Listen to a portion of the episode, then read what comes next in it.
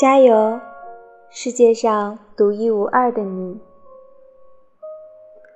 好久不见，欢迎回来，这里依然是专属你的电台《如水乐章》，我是主持人清月。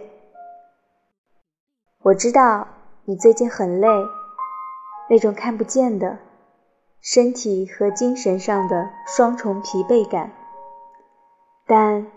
请你一定要坚持下去，就算无人问津也好，技不如人也好，千万别让烦躁和焦虑毁了你本就不多的热情和定力。